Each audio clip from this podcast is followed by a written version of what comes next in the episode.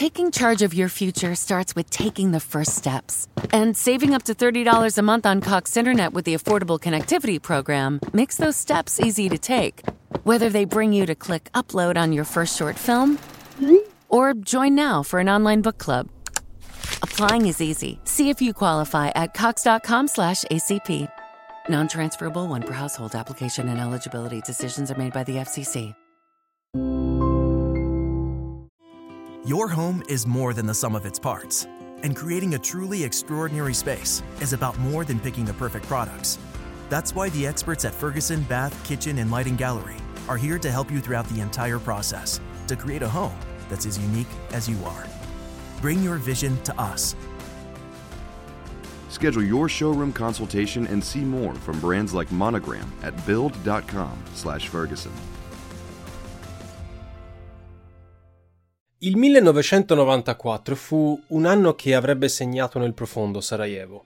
Chi all'epoca era abbastanza grande da ricordarselo si ricorderà forse della strage del mercato centrale di Sarajevo, quando una granata uccise più di una sessantina di persone e ne ferì centonovantasette. Non era stata la prima tragedia simile a Sarajevo, nel novantadue era avvenuta una disgrazia molto, molto simile. In quell'occasione persero la vita delle persone che stavano facendo la fila per il pane. Ora, per chi non è impressionabile, vi dico che c'è un video su YouTube che testimonia questo quest'ultimo fatto. Ecco, in questo clima di morte, sangue e tensioni continue, le accuse reciproche tra serbi e musulmani non fecero altro che avvelenare ulteriormente il clima. Per la prima volta, dopo questi fatti, il segretario generale dell'ONU, Boutros Boutros Ghali, accettava l'idea di investire la NATO di eventuali azioni militari, chiaramente azioni militari aeree, sotto l'egida delle Nazioni Unite, mentre il nove febbraio il Consiglio generale del Patto Atlantico lanciava il suo ultimatum. Entro dieci giorni i serbi dovevano ritirare tutte le armi pesanti dal territorio attorno a Sarajevo, metterle sotto il controllo dell'UNPROFOR.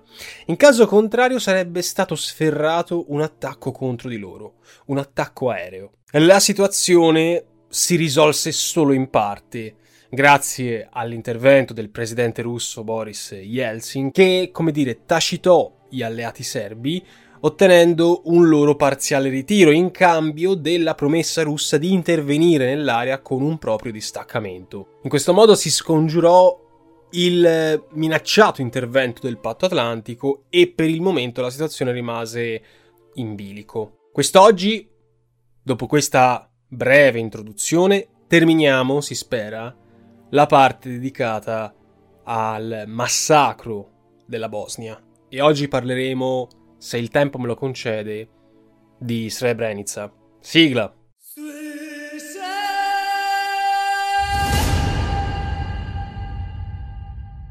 Alla fine del mese di febbraio, grazie a un accordo per il cessate il fuoco che era entrato in vigore il venticinque dello stesso mese, si chiuse la spirale di violenza tra croati e musulmani secondo un patto di unità d'azione che avrebbe avuto riflessi molto importanti sulla... sull'assetto politico della Bosnia del dopoguerra. Tra l'altro ora colgo l'occasione per dirvi che una volta terminata la storia della, della dissoluzione della Jugoslavia parlerò più nel dettaglio della Bosnia post anni millenovecento, quindi della Bosnia di oggi, per capire un po' come si è evoluta la situazione nell'ultimo periodo. Comunque nello stesso mese di febbraio il presidente americano Bill Clinton, impegnatosi durante la campagna elettorale per risolvere il conflitto in Bosnia, cominciò ad attuare una serie di azioni diplomatiche sempre più incisive che in breve tempo di fatto scalzeranno l'Europa dal suo ruolo di non mediatore, mettiamola così, eh, perché era stata troppo blanda, troppo inefficace, al pari di quello eh, svolto dalla stessa ONU, entrambe incapaci. E un altro problema però si affacciava sullo scenario della guerra in Bosnia. Una domanda molto rimbombante. Che fine avevano fatto artiglierie e postazioni militari parzialmente ritirate da Sarajevo? La risposta era molto semplice, all'epoca no. I serbi le avevano dislocate attorno a Gorazde, una delle teoriche aree protette create in Bosnia con la risoluzione del millenovecentonovantatré, la stessa adottata per Srebrenica. La città di Gorazde era un centro nevralgico per la realizzazione del progetto della Grande Serbia, in quanto occupava una postazione strategica a ridosso del fiume Drina. Prendete una cartina e vi renderete conto del perché, perché si trova in prossimità del confine serbo e da questa città, compreso anche il fiume Drina, partiva il corridoio che collegava la Bosnia e il Sangiacato, chiaramente zona serba ma abitata da musulmani. Gorazde era cinta d'assedio da molti mesi, spesso bombardata dall'artiglieria serba, e la situazione era resa ancora più precaria dal fatto che vi si erano rifugiati molti profughi in fuga dalle zone vicine. A metà aprile la situazione precipitò con un intensificarsi degli attacchi che causò centinaia di morti in pochi giorni, tutto questo mentre i serbi si preparavano a conquistare la città. L'occupazione però venne bloccata soltanto da un altro ultimatum di Washington, sulla falsariga di quello intimato chiaramente per Sarajevo, che indusse perfino la Russia a non protestare contro questa ennesima dimostrazione di violenza scatenata dai serbi. A maggio del novantaquattro, per la prima volta, ci fu un'alleanza momentanea tra croati e musulmani in Bosnia. Questo sfociò in una nuova fase della guerra, perché con questa nuova alleanza si andò a sferrare un attacco congiunto tra croati e musulmani contro il cosiddetto corridoio di Brčko, che collegava la Serbia con il nord-est della Bosnia, che era fondamentale per bloccare i rifornimenti della madrepatria destinati ai serbo-bosniaci. All'ombra di questo avvicinamento tra croati e musulmani, ai primi di luglio, un gruppo di paesi, che fu denominato di contatto, elaborò un nuovo piano di pace, che tagliò ormai fuori l'Unione Europea. Il piano di pace prevedeva una Bosnia unitaria, federale, che sarebbe stata divisa in due entità politiche, il cinquantuno per cento a croati e musulmani e il quarantanove per cento che in pratica finiva per far rinunciare a un quinto del territorio occupato ai serbi. L'accordo non venne sottoscritto, i serbi chiedevano, assieme alla fine di tutte quante le sanzioni, una completa autonomia, di fatto l'indipendenza, e un corridoio di collegamento con la madrepatria, ma queste richieste erano inaccettabili per i musulmani, che rigettarono l'intesa. Milosevic voleva a questo punto indossare le vesti dell'uomo di pace. Era consapevole che le sanzioni economiche e l'isolamento internazionale della sua Jugoslavia non potevano protrarsi a lungo senza chiaramente mettere in pericolo il suo stesso potere. Ragioni per cui Milosevic esercitò una serie di pressioni su Karadžić, che affermerà di conoscere a malapena, negando ogni coinvolgimento nelle violenze belliche, quando in realtà non era così, affinché Karadžić accettasse il piano. Ma l'intransigenza di Karadžić e anche un nuovo referendum popolare tra serbi di Bosnia fecero fallire l'iniziativa. Ci si preparava così a quello che sarebbe stato l'ultimo inverno di guerra. Siamo alla fine del novantaquattro.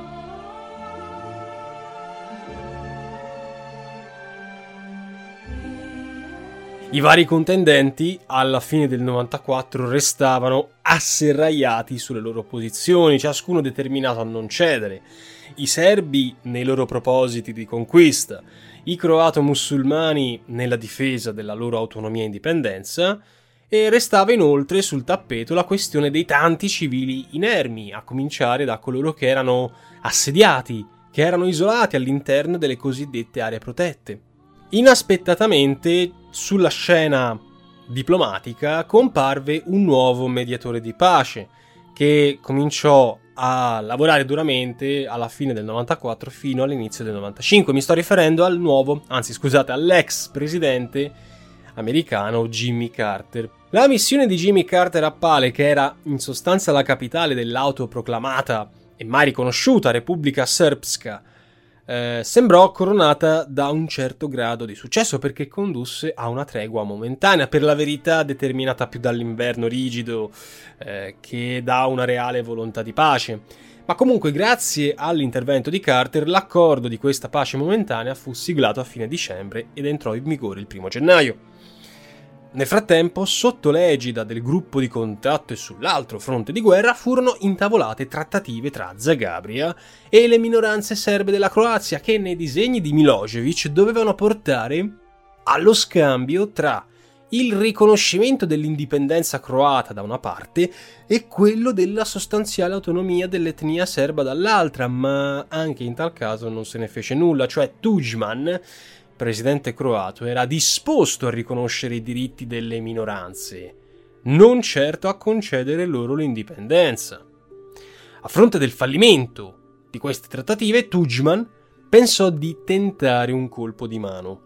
Con l'appoggio del Parlamento e dell'opinione pubblica croata, dichiarò che, atteso il sostanziale fallimento dell'ONU in Croazia, avrebbe proceduto a riappropriarsi della piena sovranità dei territori di Slavonia e Ucraina occupati dai serbi all'inizio della guerra, domandando all'ONU di ritirarsi nelle zone nelle quali si erano stanziati. In sostanza, leggendo tra le righe, il presidente Tudjman croato chiedeva di avere mano libera all'interno delle sue stesse frontiere, liberandosi della, per lui ormai ingombrante, presenza internazionale.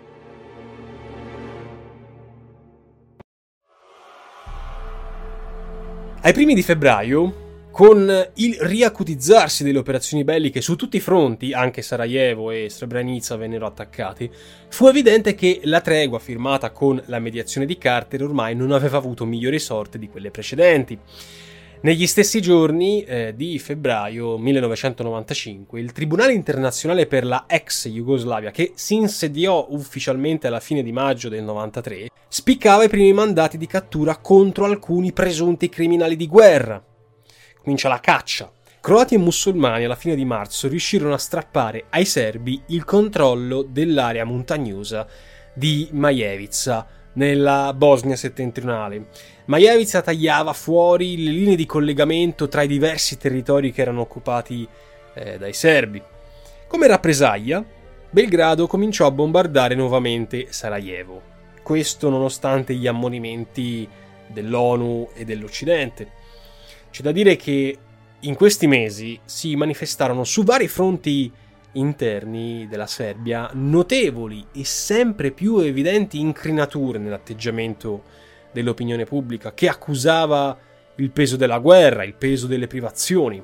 Questo avvenne sia tra i serbi di Croazia che tra i serbi della Jugoslavia propriamente detta. Era evidente che le ostilità non sarebbero potute andare a lungo, perché la popolazione non ce la faceva più. Milosevic, a parte per il nocciolo duro della sua elite politica, si sentiva sempre più isolato, e oltre a questo diverse operazioni e attacchi incrociati cominciarono a susseguirsi. Le fazioni più estremiste dei serbi stavano nel novantacinque perdendo diverse posizioni. A maggio, ad esempio, dovettero arretrare dai sobborghi meridionali di Sarajevo e furono loro tagliate importanti ulteriori linee di approvvigionamento, ma gli attacchi non si erano affatto interrotti, tanto quelli sferrati contro la capitale quanto quelli contro le altre città assediate, talvolta arrivando a colpire le stesse forze dell'ONU. A partire dalla metà di maggio, la strategia diplomatica, ormai saldamente in mano agli statunitensi, si basava sul cosiddetto piano B. Cos'è il piano B? Il piano B prevedeva la fine delle sanzioni contro la Serbia, in cambio però di vedersi riconosciute l'indipendenza di Croazia e Bosnia e di conseguenza la fine della guerra. Il problema era che i serbi di Bosnia, Karadžić in testa, non avevano la benché minima intenzione di accettare una simile soluzione e, usando il pretesto degli attacchi aerei della NATO che si erano ultimamente intensificati, minacciarono azioni di forza contro i contingenti dell'ONU, mentre le sue truppe, cioè quelle di Karadžić, sferravano nuovi e violenti attacchi contro le cosiddette zone protette, a cominciare da Tuzla, una cittadina. Alla fine di maggio, di fronte a un nuovo inasprirsi delle violenze e al fallimento di una ennesima iniziativa diplomatica, l'atteggiamento americano e francese, per bocca del neo-eletto presidente Jacques Chirac, si fece più risoluto. Occorreva un nuovo e più forte mandato dei contingenti internazionali, che preludeva chiaramente a mandare le forze armate via terra.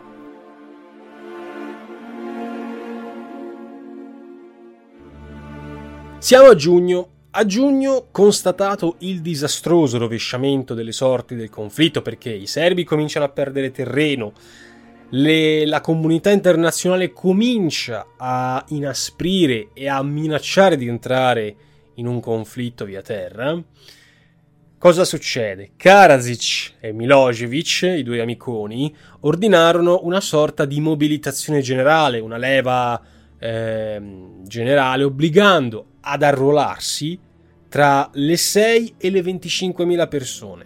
Queste qui furono spedite in prima linea sul fronte bosniaco. Nonostante la gran cassa dei media di regime, era di tutta evidenza ormai che la grande vittoria propagandata dall'inizio della guerra era diventata ormai una vittoria assolutamente irrealistica.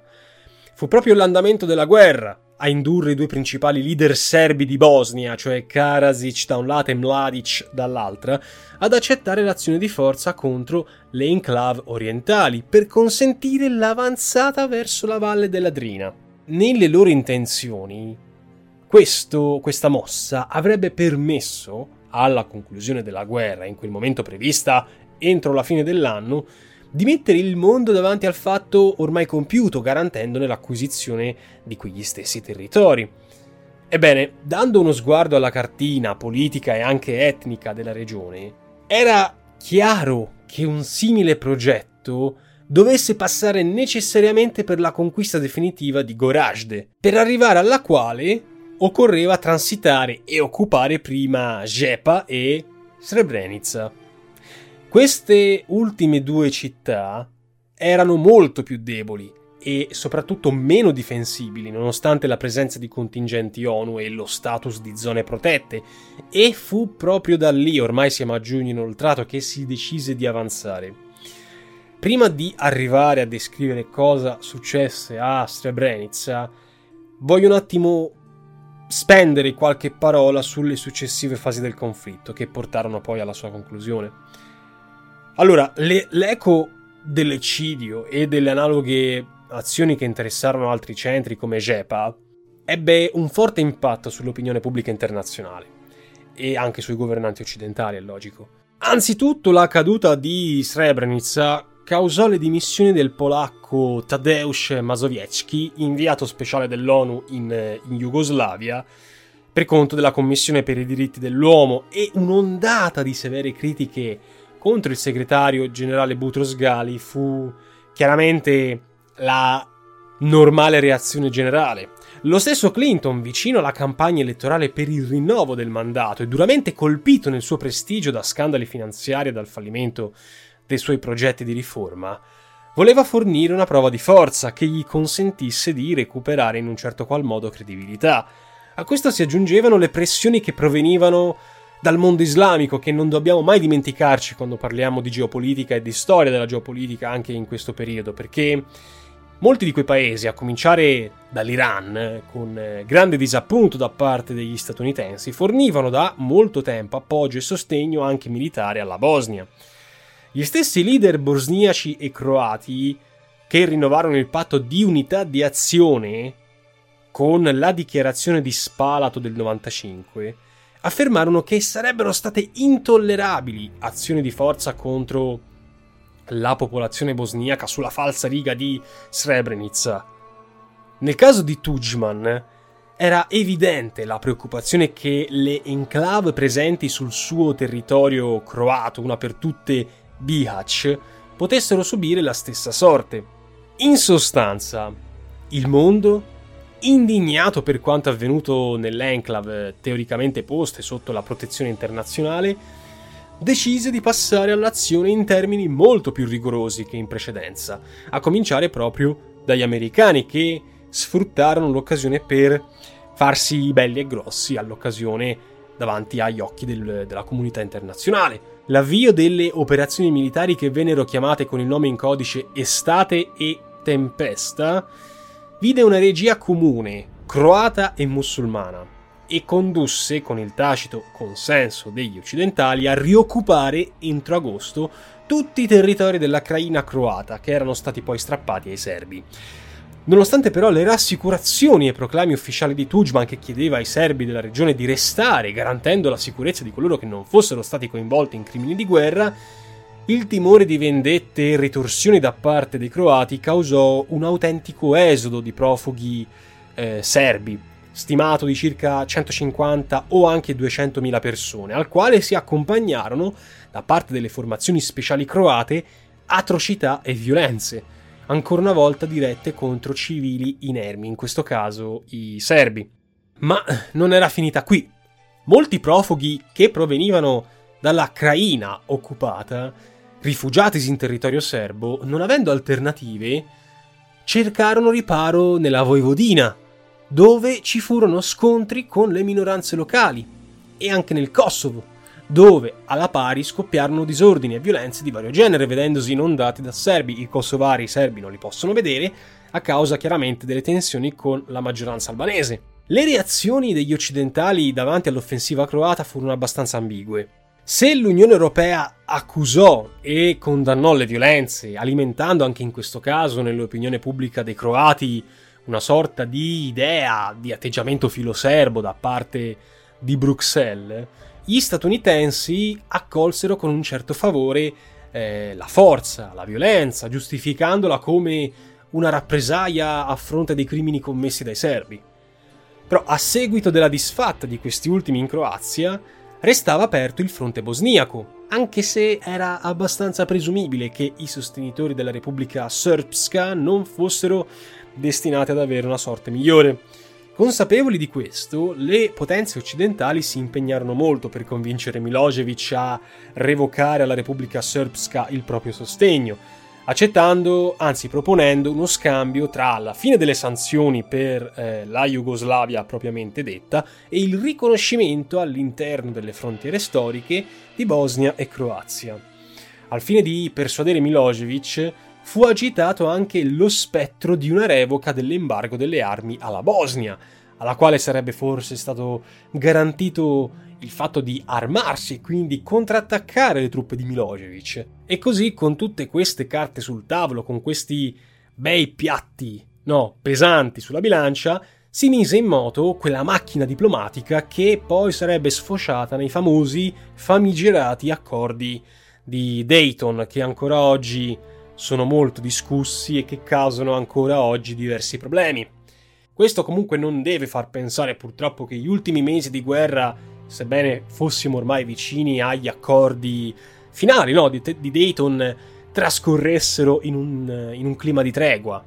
Alla fine di agosto millenovecentonovantacinque si verificarono infatti nuovi attacchi contro la capitale Sarajevo, che era ormai stremata, era distrutta, era un cumulo di macerie, non, non si riconosceva più se la paragonavamo al, non so, al millenovecentonovantuno. A questi attacchi seguirono ulteriori incursioni aeree, stavolta invece della NATO, che eh, finirono talvolta anche per colpire la stessa Sarajevo, contro però i territori controllati dai serbo-bosniaci, mentre il Tribunale Internazionale spiccava i primi mandati di cattura per i crimini di guerra contro Karadžić e Mladic, due nuovi ricercati. Your home is more than the sum of its parts, and creating a truly extraordinary space is about more than picking the perfect products. That's why the experts at Ferguson Bath, Kitchen and Lighting Gallery are here to help you throughout the entire process to create a home that's as unique as you are.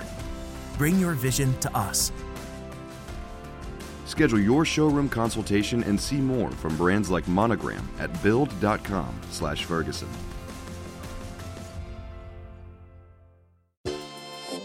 To those who visit Mickey D's for their favorite breakfast item and then go somewhere else for coffee, give this Mickey D's brew a second chance. The glow-up was real. Try any size iced coffee brewed with one hundred percent Arabica beans for just ninety-nine cents until eleven a.m. And pair it with a savory sausage McMuffin with egg for two dollars and seventy-nine cents. Prices and participation may vary. Cannot be combined with any other offer. Ba-da-ba-ba-ba. You've got goals for your small business. That's why now's the time to level up your marketing with Constant Contact. With powerful tools to find and connect with new customers, manage your social posts and events, and send automated emails and texts, you'll stand out, stay top of mind, and see results fast. Constant Contact's cutting-edge technology makes marketing easy so you can focus on running your business. Start achieving your small business goals with a free trial at constant contact dot com today. Le pressioni internazionali, rafforzate stavolta dal sostegno russo, produssero i loro effetti. Alla fine di agosto, dopo che Milosevic aveva rinunciato all'ultima pregiudiziale dell'abolizione delle sanzioni prima che fossero intavolati i colloqui di pace, venne firmata finalmente una nuova tregua. In realtà, il mese di settembre millenovecentonovantacinque avrebbe visto, insieme ai nuovi negoziati di pace convocati a Ginevra senza la partecipazione dei leader serbo-bosniaci che erano stati ormai screditati perfino agli occhi di Milosevic, una prosecuzione delle operazioni belliche. I croato-musulmani nel frattempo stavano guadagnando terreno, mentre le forze serbe subivano nuovi bombardamenti americani, in particolare nella zona occidentale del paese, che coinvolsero la stessa Pale e la valle della Drina. Il nuovo protagonista dei negoziati, attuati con un sapiente miscuglio di pressioni diplomatiche e azioni militari, fu il vice segretario di Stato americano Richard Holbrooke, che di fatto Holbrooke scalzò tutti gli altri, a cominciare dal segretario dell'ONU.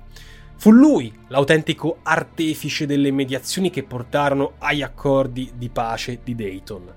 Grazie all'intervento di Holbrooke, a settembre fu riaperto l'aeroporto di Sarajevo e venne data mano libera ai caschi blu, mentre già si profilava un accordo con Milosevic sui nuovi assetti di quella che sarebbe dovuta diventare la Bosnia.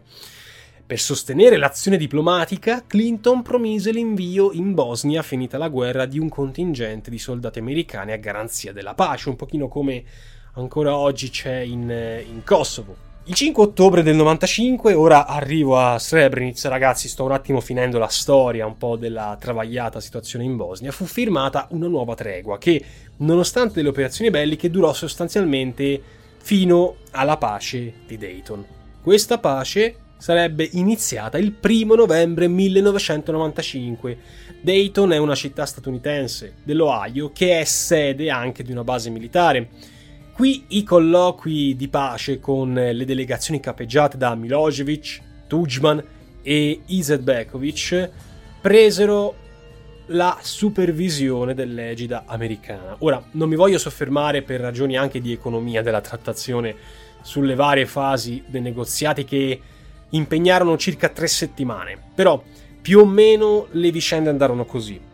L'accordo venne ufficializzato il ventuno novembre, quindi appunto neanche tre settimane, in occasione di una conferenza stampa alla Casa Bianca eh, dal presidente Clinton in persona. Non era stato facile convincere tutti i contendenti a firmare quel dannato foglio, ma il capo negoziatore Holbrooke e anche il suo stesso staff non cedettero a polemiche e a scambi di accuse reciproche che caratterizzarono le fasi iniziali. A complicare il quadro c'era stata la notizia che il Tribunale Internazionale aveva incriminato ufficialmente in quei giorni, tra gli altri, Karadžić e Mladic, con l'accusa di genocidio, mentre pochi giorni prima della firma era stata raggiunta anche l'intesa finale sulla salvaguardia delle frontiere croate, a condizione che fossero rispettati i diritti delle minoranze.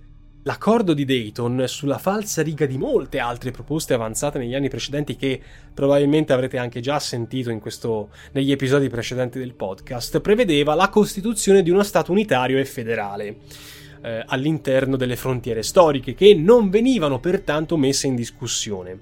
La confederazione era così composta: un'entità croato-musulmana, cioè la Federazione di Bosnia-Erzegovina, cinquantuno percento, e una serba, la Repubblica Srpska, per il quarantanove percento.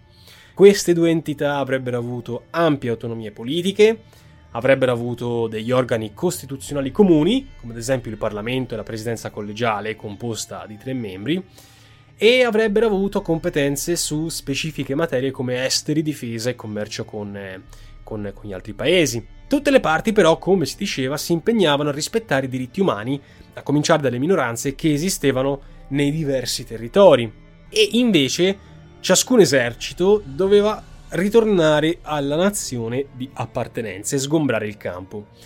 Quest'ultima condizione era particolarmente importante per gli Stati Uniti, che ottenevano così il rimpatrio, ad esempio, dei mujahideen iraniani, che avevano combattuto al fianco dei correligionari bosniaci.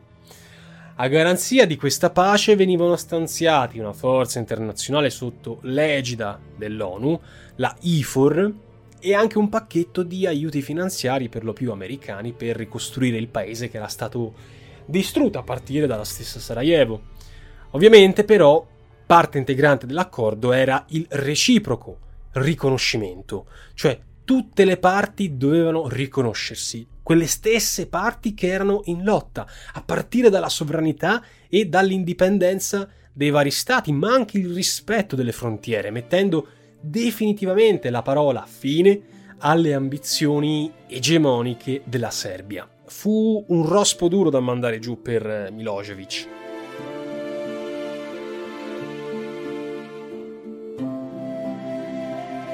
Il giorno successivo alla firma, con due distinte risoluzioni, la mille e ventuno e mille e ventidue, il Consiglio di sicurezza stabiliva la fine all'embargo eh, delle armi e alle sanzioni economiche contro Belgrado, mentre quelle contro i serbi di Bosnia sarebbero state revocate solo una volta attestato il loro ritiro dai territori occupati. A novembre dello stesso anno anche i serbi di Bosnia dovettero alla fine accettare gli accordi di Dayton, grazie alle pressioni dello stesso Milosevic, che fece chiaramente capire a Karadžić nel corso di un incontro riservato che l'intesa raggiunta non poteva né doveva essere messa in discussione.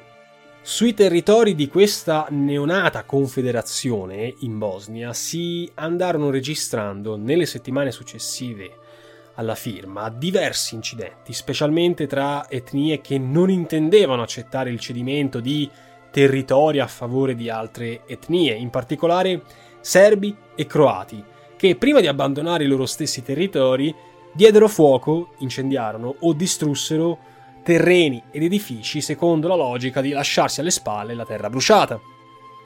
Molto è stato scritto sugli accordi di Dayton e non è mancato chi ha fatto il paragone, non certo favorevole, con quelli di Monaco del millenovecentotrentotto. Ma sicuramente si trattò di, come dire, un atto di realismo politico, che se in parte legittimava le conquiste territoriali o le operazioni di una eh, violenza inaudita, restituiva alla Bosnia e anche alla ex Jugoslavia la pace dopo anni di morte e distruzioni. Ricordiamo che ci sarà purtroppo un nuovo e cruento paragrafo delle guerre jugoslave, quasi un'appendice, con la famigerata guerra in Kosovo combattuta tra il novantasei e il novantanove. Un nuovo bagno di sangue che richiederà nuovamente l'intervento nazionale e che segnerà, dopo l'ennesima sconfitta e dopo i bombardamenti aerei della NATO sui cieli della stessa Belgrado nel millenovecentonovantanove, il tramonto dell'era Milosevic, che venne scalzato di lì a poco dal potere. Gli anni successivi avrebbero visto l'avvio del processo che porterà all'indipendenza prima del Montenegro nel duemilasei e poi dello stesso Kosovo nel duemilaotto, con la fine dell'ultimo barlume della federazione jugoslava.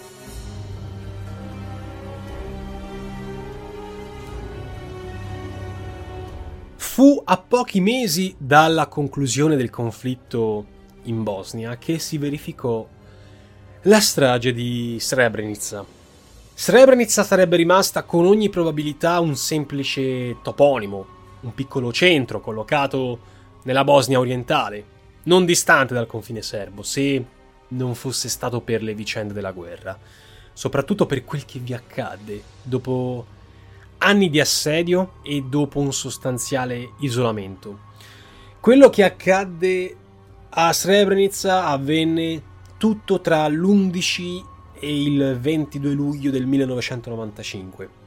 All'epoca, secondo i dati ricavabili dall'ultimo censimento federale del novantuno, vi abitavano circa trentasettemila persone, due terzi delle quali erano musulmane.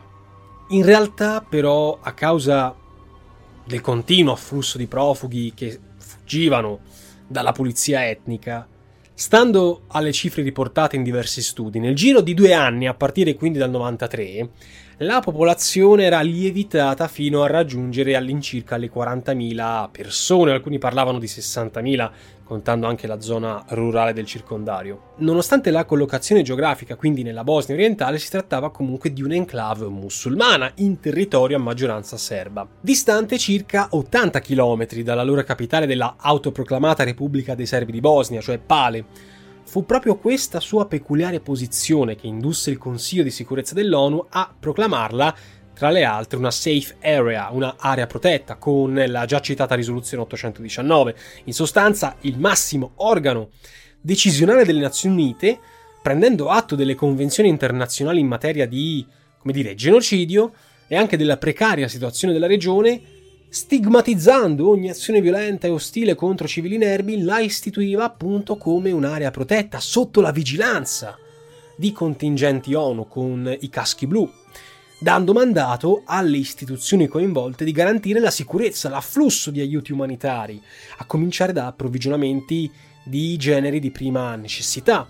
Ecco, la domanda che viene da porsi è: come è stato possibile, nonostante le garanzie sulla carta molto forti della comunità internazionale, che si verificasse un crimine di tale efferatezza? In tal senso non possiamo prescindere dalle parole che erano state contenute in una sentenza molto importante della Corte Internazionale di Giustizia. La decisione del ventisei febbraio duemilasette, alla quale sono seguite diverse pronunce del Tribunale Penale Internazionale per l'ex Jugoslavia, ha stabilito che il massacro di Srebrenica è stato un atto criminale commesso con la specifica finalità di sterminare il gruppo etnico dei bosniaci musulmani, i cosiddetti bosgnacchi, pertanto rubricabile penalmente come genocidio. Si è stimato che le vittime del crimine di questo genocidio siano state ottomilatrecentosettantadue, per lo più uomini e ragazzi che appartenevano all'etnia musulmana bosniaca, letteralmente sterminati dalle truppe serbe guidate dal generale Ratko Mladic, in un arco temporale di circa due settimane. Una fonte importante per i crimini perpetrati in territorio bosniaco prima di Srebrenica è costituita dal rapporto della commissione guidata da Sherif Bassuni, docente universitario in materie giuridiche e consulente delle Nazioni Unite. Nell'introduzione del rapporto di Bassuni, prima dei fatti chiaramente di Srebrenica, si evidenziavano episodi particolarmente cruenti che eh, avevano contrassegnato la guerra in Jugoslavia, e questo comprovava i fatti, le prove disponibili circa le uccisioni sommarie commesse da, da serbi, ma anche da croati, stupri, vittime purtroppo sia maschili che femminili, campi di prigionia e ulteriori violazioni delle convenzioni internazionali sul diritto bellico. Tutto questo era la guerra in Jugoslavia, e la Corte internazionale lo sapeva, l'ONU lo sapeva. La raccolta delle prove fu resa possibile grazie all'azione congiunta di governi e organizzazioni non governative, insieme alle missioni investigative che andarono in loco per fare indagini avviate dalla stessa ONU. Nel rapporto di Bassuni si affermava inoltre un principio che era stato fatto proprio anche dagli stessi giudici di Norimberga nel quarantasei, vale a dire che la responsabilità del comandante per i crimini di guerra e o contro l'umanità in virtù del quale il reato, ove consumato, era imputabile a colui che aveva dato l'ordine. Molti responsabili di Srebrenica sarebbero stati infatti condannati con questa, con questo titolo, con questa accusa.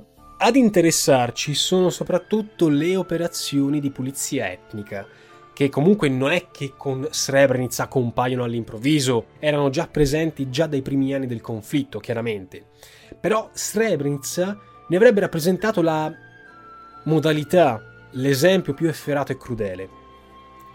La commissione, in tal senso, definiva la pulizia etnica come una politica deliberatamente studiata da un gruppo etnico o religioso per spodestare con la violenza e con il terrore la popolazione di un altro gruppo da determinate aree geografiche.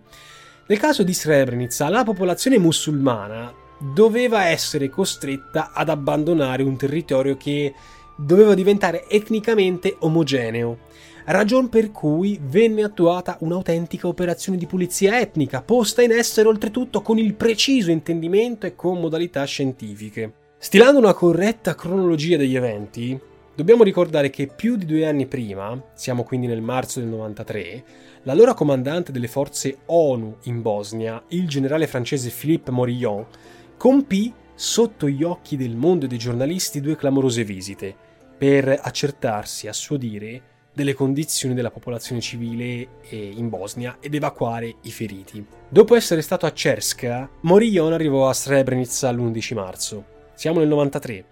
L'ufficiale venne quasi preso in ostaggio dalla popolazione musulmana dell'enclave assediata dai serbi. Morillon avrebbe cercato, no, di far capire al mondo intero che già la popolazione di Srebrenica era all'epoca, nel novantatré, sotto i duri attacchi dell'esercito serbo e che rischiava la vita questa popolazione. Morillon riuscì a far affluire un certo numero di aiuti umanitari, a mettere in salvo circa seicento persone tra donne, bambini e malati. Quel che è certo però è che, nonostante l'intervento del generale francese e quelle poche risoluzioni ONU, Srebrenica sarebbe rimasta e sarebbe diventata il teatro del, del terribile eccidio che noi tutti conosciamo poco più di due anni dopo. Furono anni durissimi per la popolazione locale, in quanto l'enclave di Srebrenica si ritrovò isolata dal mondo esterno, senza praticamente ricevere quasi mai cibo, aiuti, medicinali e quindi generi di prima necessità. L'accesso dei convogli umanitari, formalmente consentito, era in realtà ostacolato dai serbi, perché eh, non volevano che eh, l'enclave riuscisse a riprendersi. Per i serbi l'enclave rientrava nei progetti di pulizia etnica e i musulmani dovevano semplicemente abbandonare la città, dove avevano vissuto negli ultimi quaranta anni. Nei piani strategici dei serbi, specie quelli bosniaci, la pace doveva essere firmata soltanto quando tutti i territori ambiti fossero stati conquistati, mettendo le altre parti e la comunità internazionale di fronte al fatto ormai che non si poteva più cambiare. Così come una parte di Sarajevo, le enclave musulmane a ridosso del fiume Drina dovevano semplicemente essere annesse alla Grande Serbia, ripulite della etnia indesiderata. Il lungo assedio di due anni si concluse quindi nel peggiore dei modi nel luglio millenovecentonovantacinque, dopo un blitz che durò appena due giorni. Lo status di protezione internazionale sulla carta molto forte, se non aveva impedito anni di assedio, non servì neppure a bloccare l'azione militare serba.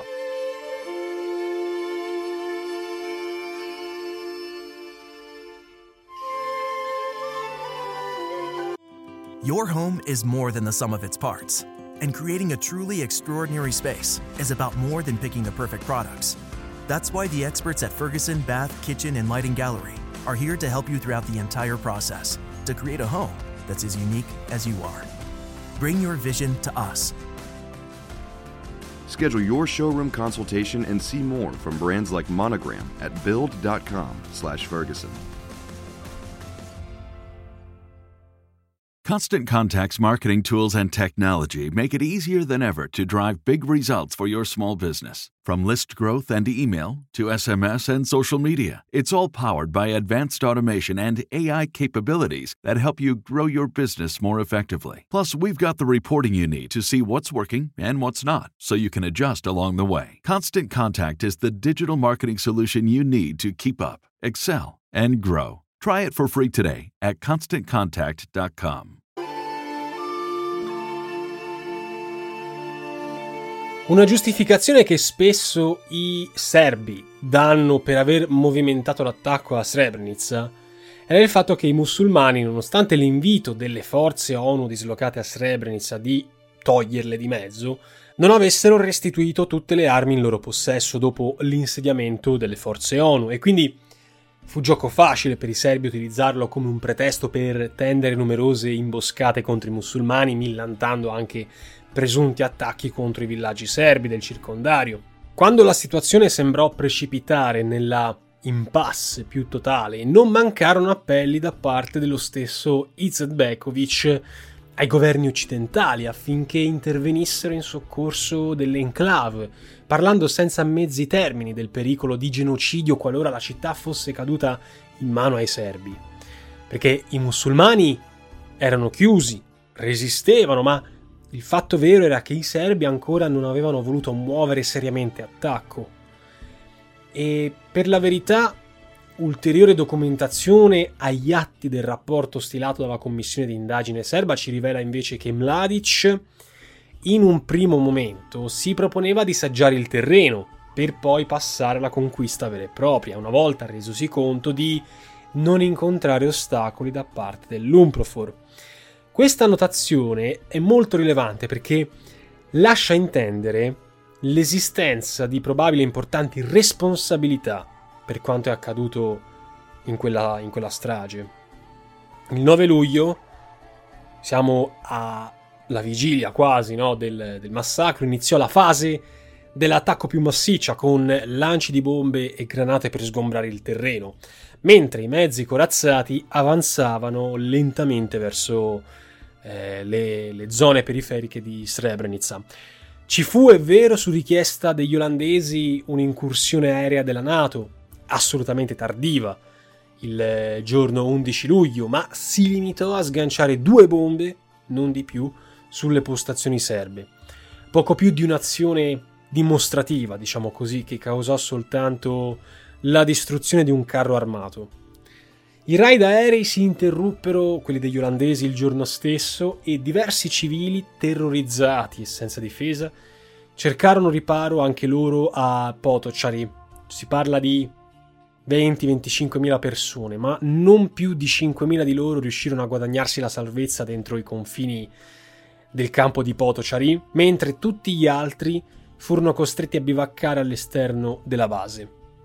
Il rapporto stilato dall'ONU testimonia che alcuni profughi, presi dalla disperazione, si aggrapparono ai carri armati dei caschi blu che stavano andando via in fuga, per esserne travolti e uccisi.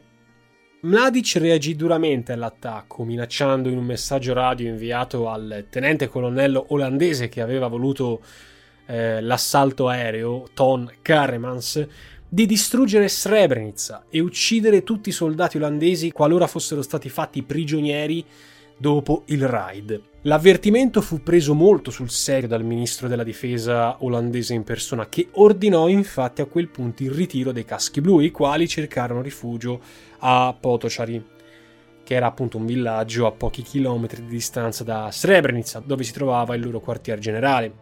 A fronte del precipitare degli eventi, la maggioranza degli uomini abili, adatti a combattere, assieme a vecchi, donne e bambini, cercarono di fuggire a Tuzla, seguendo le indicazioni per Sarajevo.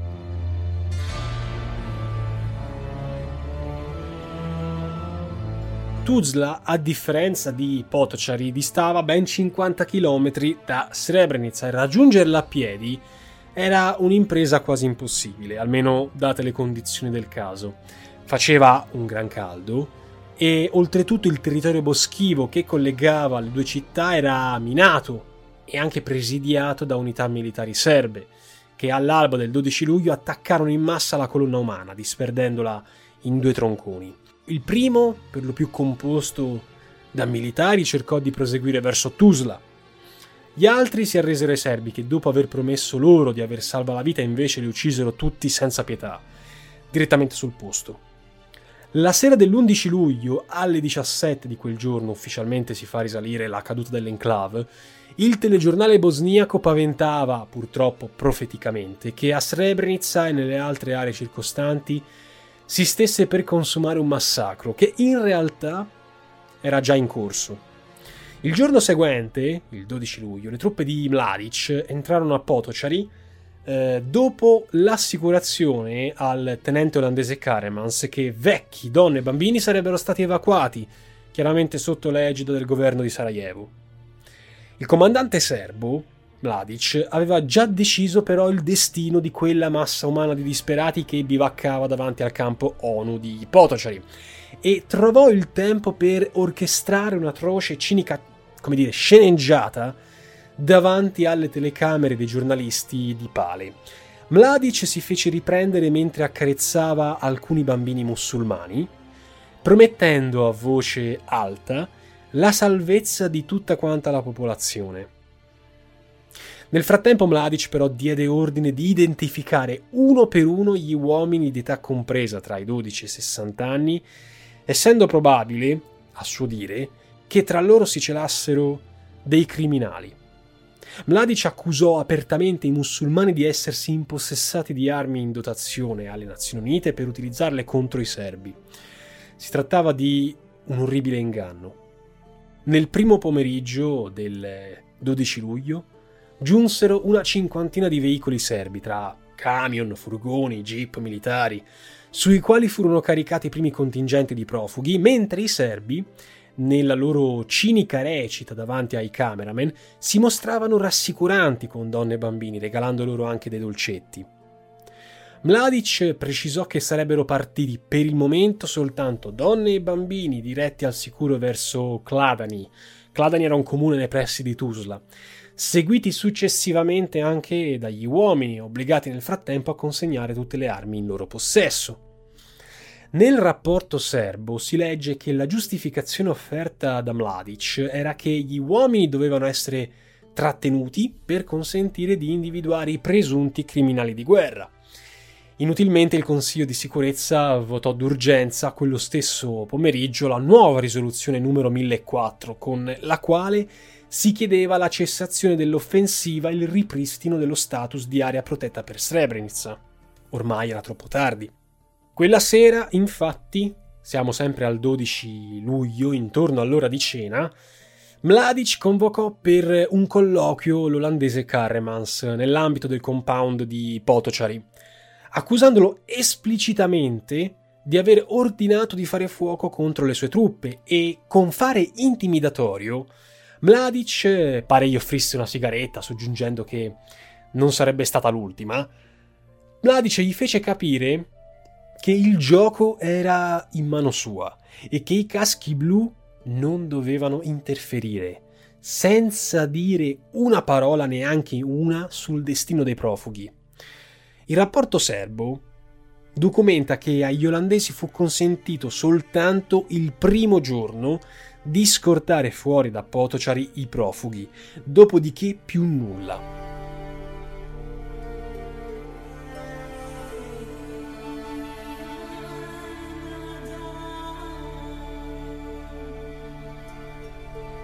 Era estremamente improbabile che i militari ONU non si rendessero conto eh, di quello che stava per accadere, visto che i primi massacri già avevano praticamente preso luogo sotto i loro occhi nei dintorni del compound di Potocari. Si sentivano gli spari e onestamente uno se ne fa due domande, no?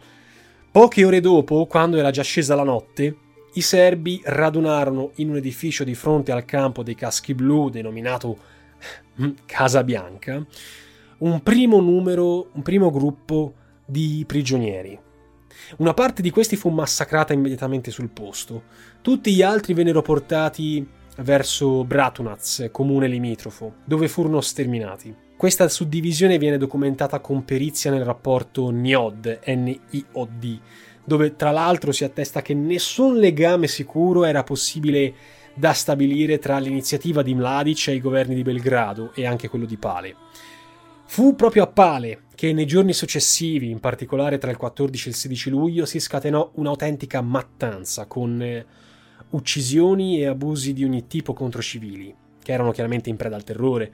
Ogni luogo, aperto o chiuso, divenne teatro di esecuzioni sommarie, spesso consumate davanti agli occhi delle successive vittime che stavano lì impalate ad aspettare il loro, la loro ora. Le prime notizie del massacro cominciarono a filtrare immediatamente, ma i vertici delle Nazioni Unite preferirono non diffonderle per timore, come dire, di mettere in pericolo gli osservatori internazionali ancora a distanza a Srebrenica. Fu così che a partire dal giorno sedici luglio, grazie alle prime testimonianze raccolte dai giornalisti tramite i profughi che avevano miracolosamente raggiunto Tuzla, ce la fece circa un terzo delle persone fuggite, che il mondo iniziò a scoprire la gravità dei fatti. Fu subito chiaro a tutti che a Srebrenica si era consumato un eccidio, eppure in mancanza di dati ufficiali si parlava già nei primi giorni di sette otto mila persone massacrate. I rapporti ufficiali si sarebbero avuti soltanto nel millenovecentonovantanove, si tratta di quattro anni dopo il massacro, e ci sarebbe voluta una commissione di indagine parlamentare serba nel duemilatré su incarico del governo olandese per poter portare avanti le cose, ma i primi giornali che se ne occuparono diffusamente scrissero senza mezzi termini che a Srebrenica si era raggiunto il fondo del fondo dell'umiliazione per le Nazioni Unite.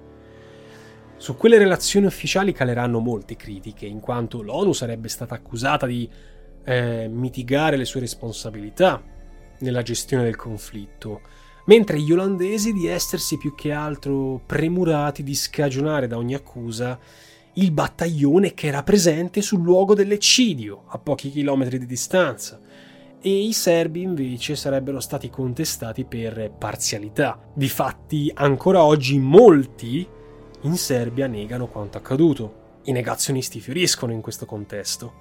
Le autorità religiose islamiche e anche cristiane non fecero attendere le proprie accuse, al pari della vigorosa protesta del mondo musulmano, visto che quasi tutte le vittime professavano questo credo. Le accuse di omissione e di inerzia colpirono molti degli attori coinvolti nella tragedia di Srebrenica.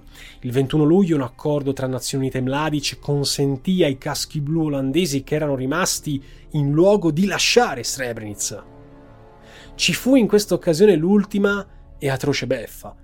Il generale serbo salutò davanti alle solite telecamere Karremans, consegnandogli un pacco dono per la moglie. La cosa peggiore fu però che le stesse forze ONU, per avere via libera di Mladic, dovettero prima sottoscrivere una dichiarazione dove si attestava che l'evacuazione degli abitanti dell'enclave era avvenuta nel rispetto della legge umanitaria internazionale. Il battaglione olandese dei caschi blu fu contestato fin da subito per non aver praticamente mosso un dito contro i serbi, ed è anche qui che scaturì la decisione politica di avviare un'inchiesta che sarebbe sfociata nel rapporto N I O D, per poter capire anche fin dove si attestavano le responsabilità degli olandesi. Pochi giorni dopo, il venticinque luglio, a seguito di un nuovo e fulmineo attacco delle forze di Mladic, cadde in mano serba un'altra enclave della zona, Žepa. Anche in questo caso di Žepa si ripeté, fortunatamente con un bilancio però meno pesante, lo stesso tragico copione di Srebrenica. Prima le pubbliche rassicurazioni, poi l'evacuazione di donne e bambini e quindi un nuovo sterminio degli uomini. Ulteriore drammatica analogia con l'altra enclave fu che il mondo rimase ancora una volta a guardare impassibile, che le forze ONU, qui composte invece da ucraini, non poterono impedire l'occupazione e la strage che seguì.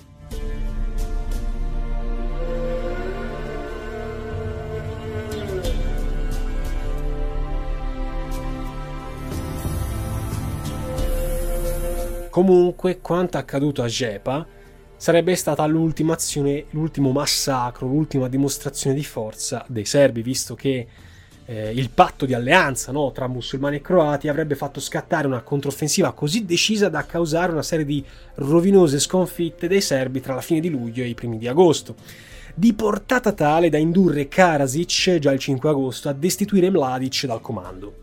Tutto questo non poteva cancellare un fatto oggettivo sul quale tutti o quasi concordavano, cioè che a Srebrenica aveva avuto luogo la peggiore strage, o per meglio dire genocidio, mai verificatosi sul continente europeo dopo la fine della Seconda Guerra Mondiale.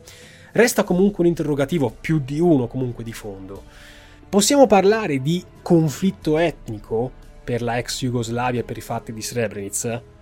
Roberto Arbitrio, studioso di questioni politiche e militari, parla di concetti di etnia e di appartenenza etnica come concetti di un inganno su cui è facile costruire una verità, di costruzioni simboliche, il prodotto di circostanze storiche, sociali e politiche predeterminate.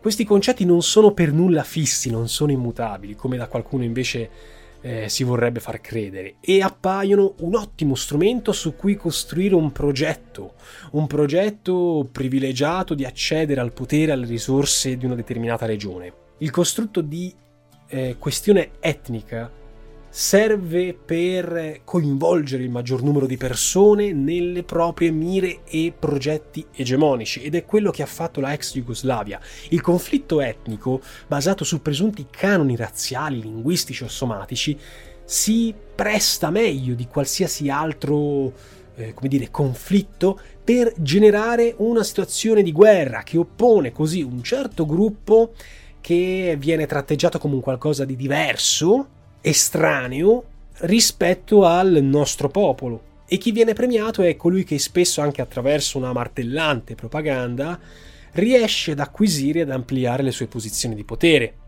Basterebbe osservare quanto accaduto nella ex Jugoslavia per comprendere che queste affermazioni di Roberto Arbitrio, per quanto generali o comunque suscettibili di molteplici applicazioni e riscontri, si adattano perfettamente alla situazione della Federazione Jugoslava così come era stata concepita da eh, Tito. La situazione si fa ancora più critica in assetti non democratici, dove si verifica una maggiore tendenza a far sì che scoppino le ostilità, perché per reprimere le eventuali voci di dissenso, uno degli strumenti preferiti è quello di fare leva su miti o retaggi storici, veri o presunti che siano, come quello dell'appartenenza etnica. Quindi in conclusione, dopo aver ascoltato tutti questi fatti e dopo aver anche esaminato le dinamiche del conflitto jugoslavo, prendendo le mosse dalla formazione stessa del paese e poi della sua dissoluzione, la mia personale, dico personale opinione è che la questione etnica come base scatenante il conflitto in guerra aperta possa aver assunto più una giustificazione a posteriori che essere stata la causa stessa di tutti questi anni di crimini e violenze. Non dobbiamo trascurare, parlando di interessi squisitamente economici, neanche quei traffici di armi e droga che hanno finito per interessare tutte le parti coinvolte nel conflitto, talvolta per avidità, mentre in altri casi come ricerca di fonti di finanziamento per aprire nuovi e interessanti scenari sull'evoluzione del conflitto. In merito a Srebrenica mi sia consentito ricordare invece le conclusioni di un noto sociologo, Zygmunt Bauman, pronunciate con riferimento all'olocausto ebraico, ma perfettamente adattabili all'oggetto di questo argomento. Chiunque, tenuto conto delle circostanze e messo nelle condizioni, può contribuire in modo più o meno importante a consumare gravi efferatezze, per non dire crimini, diventando un ingranaggio di una macchina burocratica, una macchina militare, capace di spersonalizzare il singolo, che finisce per illudersi anche in modo più assolutorio di stare soltanto facendo il proprio dovere.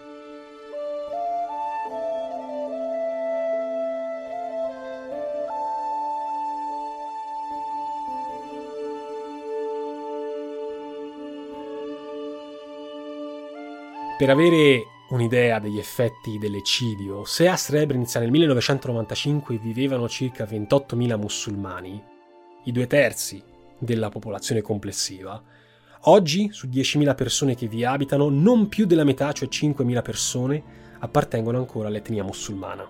Guardando questi numeri possiamo chiederci: la pulizia etnica voluta dai serbi è stata realizzata? Beh, i numeri indubbiamente farebbero propendere per una risposta affermativa, anche perché Srebrenica è e resta una città collocata in territorio a maggioranza serba, governato dalla Repubblica Srpska. Oggi a Srebrenica esiste l'associazione civica delle madri di Srebrenica e Žepa, che si occupa di cercare giustizia, verità per le donne che nella strage spesso hanno perso tutto, una famiglia, la casa, il lavoro. Le responsabilità sono gravissime, le sentenze delle corti internazionali hanno consentito di comminare l'ergastolo ai maggiori imputati, chiaramente, tra i quali Mladic e Karadžić, ma è pur vero che gli stessi tribunali hanno rigettato le richieste di condannare la Serbia come nazione responsabile, anche solo a titolo di risarcimento dei danni.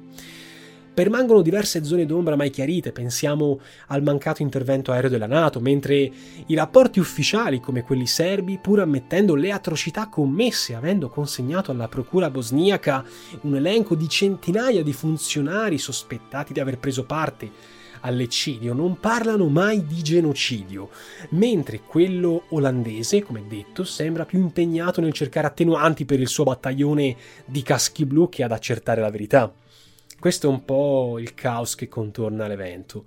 Il ruolo dell'ONU, pur riconoscendo nel rapporto del novantanove errori e mancanze evidenti, non dà conto di tutte le responsabilità. In tal caso non è forse casuale che le madri di Srebrenica abbiano presentato più volte, la prima nel duemiladue, denunce contro i funzionari delle Nazioni Unite per le gravi omissioni di Srebrenica. Io non sono il primo a dirlo, ma giova a ripetere che senza il pieno accertamento delle responsabilità dirette e indirette non ci potrà mai essere giustizia per le vittime di questo eccidio. E se diverse cose chiaramente sono già state fatte, sistemate, pensiamo alle condanne in sede penale, eh, in sede internazionale, molto resta ancora da chiarire. Le vittime della guerra, stimate in centinaia di migliaia in tutta quanta la ex Jugoslavia, erano per lo più civili, non militari che sapevano il fatto loro e che erano impegnati nelle operazioni belliche, a cominciare dalle vittime di Srebrenica. In tal senso non meritano neanche di essere prese minimamente in considerazione le farneticanti parole di Mladic, che per giustificare un massacro parlava di criminali di guerra all'interno del gruppo di profughi di Potocari.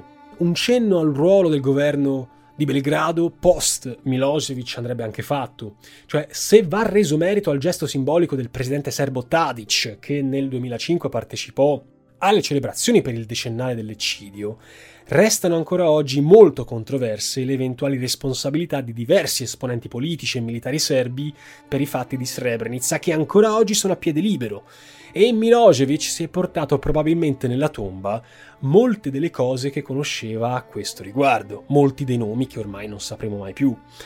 L'istituzione del giorno della memoria delle vittime di Srebrenica per volontà del Parlamento europeo è un gesto doveroso, di grande valenza simbolica, ma da solo non basta. Non si può tacere sul fatto che la mancanza di coesione della loro comunità, poi diventata Unione Europea, nell'affrontare la crisi jugoslava pesò non poco nell'acutizzarsi delle tensioni, tanto da costringerla a chiedere aiuto e supporto prima all'ONU, poi agli Stati Uniti, i quali probabilmente avrebbero volentieri evitato un loro diretto coinvolgimento. Una nota dolente è purtroppo quella sulla persistente mancanza di progetti di integrazione tra serbi e bosniaci a Srebrenica, e non solo, che rischia di acutizzare un clima di odio e divisione che i fatti del novantacinque stampati nella memoria collettiva non contribuiscono certo a mitigare. Un intervento al Parlamento europeo nel novantatré, a conflitto jugoslavo in corso, parlava del male del nazionalismo che si era insidiato subdolamente in una realtà di convivenza e tolleranza che era durata per vari decenni, individuando come antidoto al riacutizzarsi dell'odio etnico e non una compiuta integrazione che doveva essere fatta col contributo decisivo dell'Unione Europea, che per la verità aveva manifestato tutte le sue divisioni, tutte le sue incapacità di saper riassumere consapevolmente una linea politica univoca. E questo ancora oggi non c'è. Come ricorda lo scrittore e giornalista Paolo Rumiz, in Bosnia la guerra si preparava alla luce del sole, al pari della pulizia etnica. Eppure il mondo, a causa di un generale scetticismo o disinteresse, non vi prestò la dovuta attenzione. Paolo Rumiz arriva alla conclusione che la guerra e le violenze furono causate più dall'ignoranza che dall'odio in se stesso. Pesano come macigni le parole di una ex cittadina dell'enclave di Srebrenica, Elvira Mujicic, scrittrice e traduttrice letteraria, che tornò a Srebrenica molti anni dopo il massacro, che le portò via diversi componenti familiari. Elvira ha detto: abbiamo perso l'idea che la pace si fonda sulla giustizia, sulla punizione di coloro che hanno provocato l'ingiustizia.